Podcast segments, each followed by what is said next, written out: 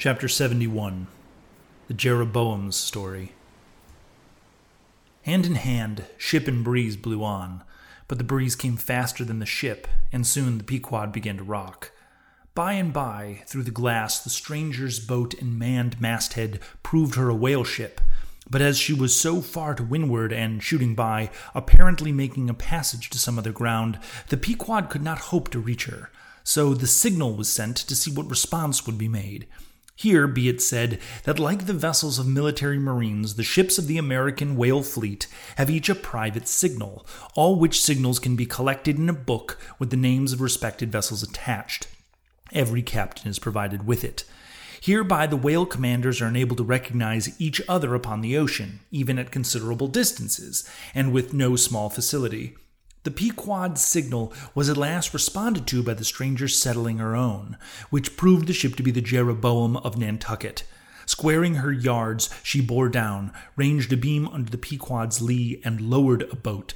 It soon drew nigh, but as the side ladder was being rigged by Starbuck's order to accommodate the visiting captain, the stranger in question waved his hand from his boat stern in token of the proceeding being entirely unnecessary. It turned out that the Jeroboam had a malignant epidemic on board, and that Mayhew, her captain, was fearful of infecting the Pequod's company. For though himself and the boat's crew remained untainted, and though the ship was half a rifle shot off, an incorrigible sea and air rolling and flowing between, yet conscientiously adhering to the timid quarantine of the land, he peremptorily refused to come into direct contact with the Pequod.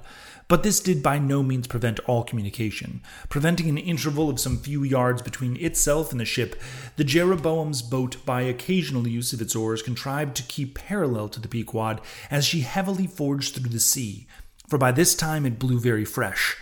With her main topsail aback, though indeed at times by the sudden onset of a large rolling wave, the boat would be pushed some ways ahead, but would soon be skilfully brought to her proper bearings again. Subject to this, and others like the interruptions now and then, a conversation was sustained between the two parties, but at intervals not without still another interruption of a very different sort.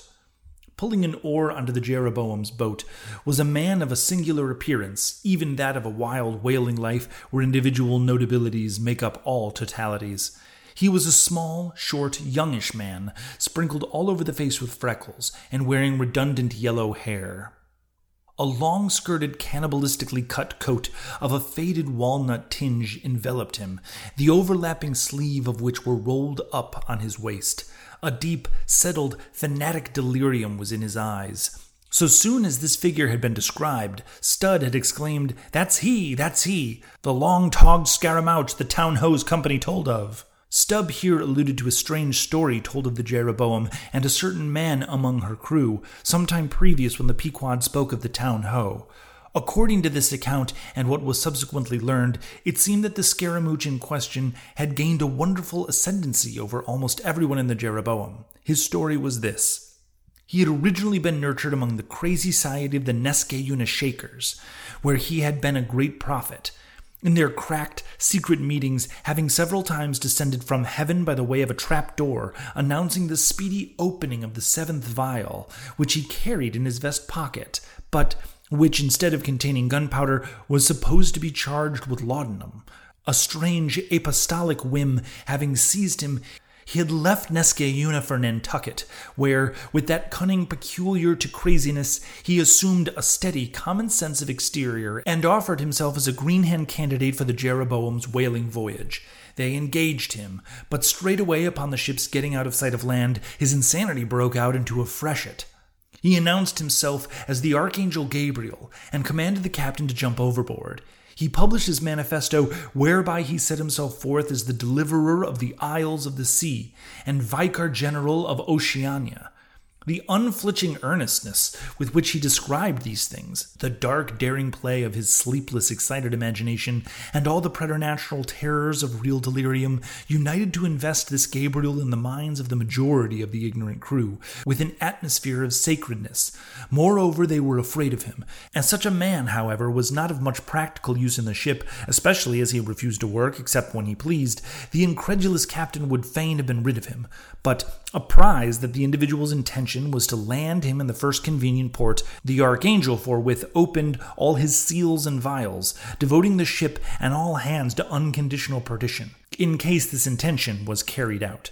So strongly did he work upon his disciples among the crew that at last in a body they went to the captain and told him if Gabriel was sent from the ship, not a man of them would remain. He was therefore forced to relinquish his plan, nor would they permit Gabriel to be any way maltreated, say or do what he would, so that it came to pass that Gabriel had the complete freedom of the ship, the consequence of all this was the archangel cared little or nothing for the captain and the mates, and since the epidemic had broken out, he carried a higher hand than ever, declaring that the plague, as he called it, was his sole command, nor should it be stayed but according to his good pleasure. The sailors, mostly poor devils, cringed, and some of them fawned before him in obedience to his instructions, sometimes rendering him personal homage as to a god. Such things may seem incredible, but, however wondrous, they are true. Nor is the history of fanatics half so striking in respect to the measureless self deceptions of the fanatic himself, as his measureless power of deceiving and bedeviling so many others. But it is time to return to the Pequod.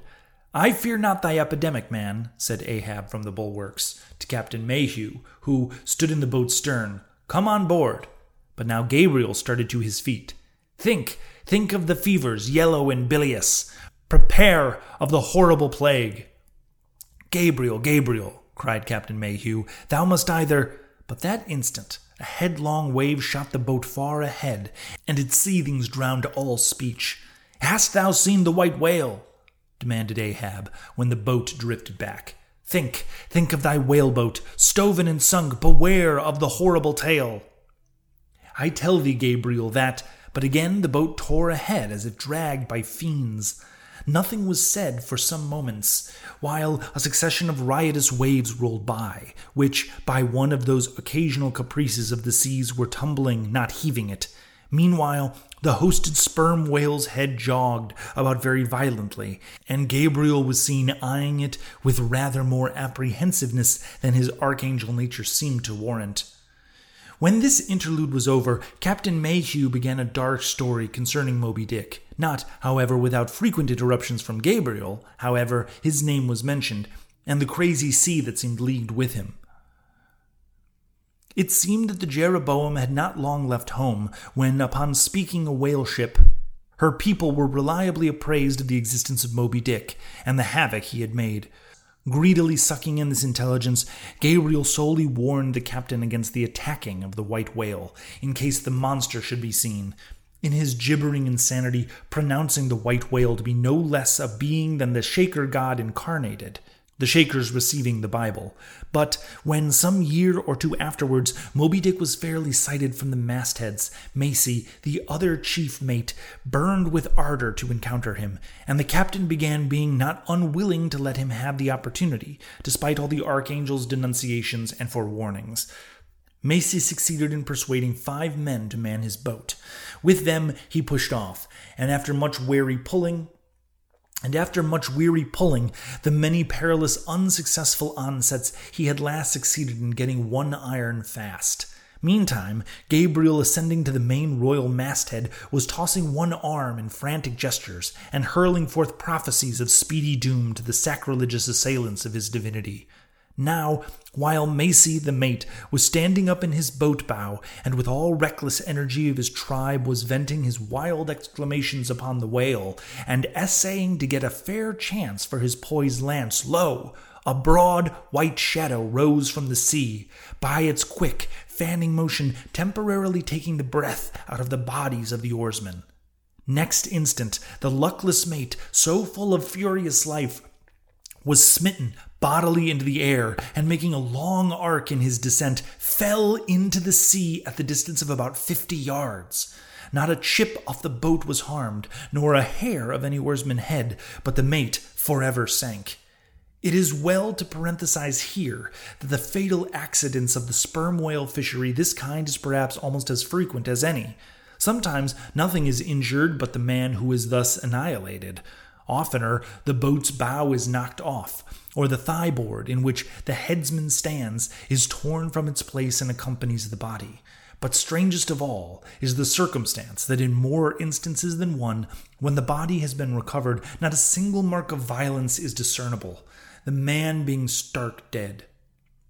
The whole calamity with the falling form of Macey was plainly described from the ship, raising a piercing shriek, The vile, the vial! Gabriel called off the terror stricken crew from the further hunting of the whale. This terrible event clothed the archangel with added influence. Because his credulous disciplines believed that he had specifically fore-announced it, instead of only making a general prophecy, which anyone might have done, and so have chanced to hit one of many marks in the wild margin allowed. He became a nameless terror to the ship. Mayhew, having concluded his narration, Ahab put such questions to him that the stranger captain could not forbear inquiring whether he intended to hunt the white whale, if opportunity should offer. To which Ahab answered, Aye. Straightway, then Gabriel once more started to his feet, glaring upon the old man, and vehemently exclaimed, with downward pointed finger, Think, think of the blasphemer, dead and down there. Beware of the blasphemer's end. Ahab stolidly turned aside, then said to Mayhew, Captain, I have just bethought me of the letter bag. There is a letter for one of my officers, if I mistake not. Starbuck, look over the bag. Every whale ship takes a goodly number of letters for various ships, whose delivery to the persons to whom they may be addressed depend upon the mere chance of encountering them in the four oceans. Thus, most letters never reach their mark, and many are only received after attaining an age of two or three years or more. Soon, Starbuck returned with a letter in his hand. It was sorely tumbled damp and covered with a dull, spotted green mold, in consequence of being kept in a dark locker of the cabin. Of such a letter, Death himself might have been the postboy. Canst not read it? cried Ahab. Give it to me, man. Aye, aye. It's but a dim scrawl. What's this? As he was studying it out, Starbuck took a long cutting spade pole and with his knife slightly split the end to insert the letter there, and in that way hand it to the boat without its coming any closer to the ship.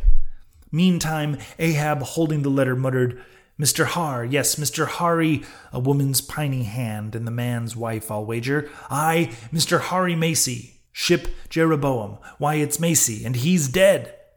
Poor fellow, poor fellow, and from his wife, sighed Mayhew, but let me have it. Nay, keep it thyself, cried Gabriel to Ahab. Thou art soon going that way.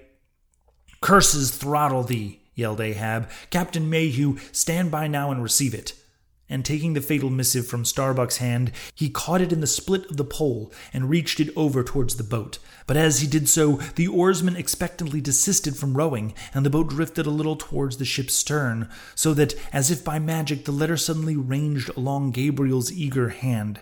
He clutched it in an instant, seized the boat knife, and impaling the letter on it, sent it thus loaded back to the ship. It fell at Ahab's feet. Then Gabriel shrieked out to his comrades to give way with their oars, and in that manner the mutinous boat rapidly shot away from the Pequod. As, after this interlude, the seamen resumed their work upon the jacket of the whale, many strange things were hinted in reference to this wild affair.